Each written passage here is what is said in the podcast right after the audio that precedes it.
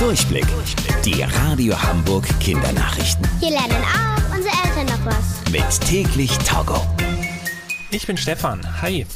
Drei Astronauten und eine Astronautin sind nach einem halben Jahr im Weltall wieder sicher auf der Erde gelandet. Sie sind mit einem kleinen Raumschiff, das man auch Kapsel nennt, aus dem Weltall von der ISS gekommen.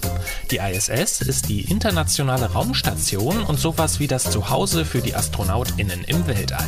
Mit ihrer Kapsel sind die Astronautinnen im Meer in der Nähe des Landes Mexiko gelandet.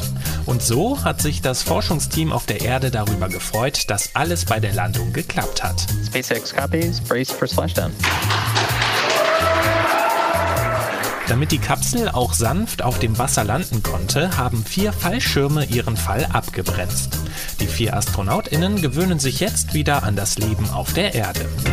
Ab sofort können Menschen über die längste Hängebrücke der Welt laufen. Die steht bzw. hängt jetzt im Land Portugal.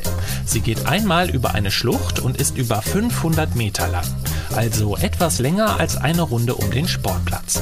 Wer über die Brücke laufen will, muss schwindelfrei sein, denn durch die Gitter auf dem Boden der Brücke schaut man 175 Meter in die Tiefe. Die Radio Hamburg Kindernachrichten. Mit täglich Togo.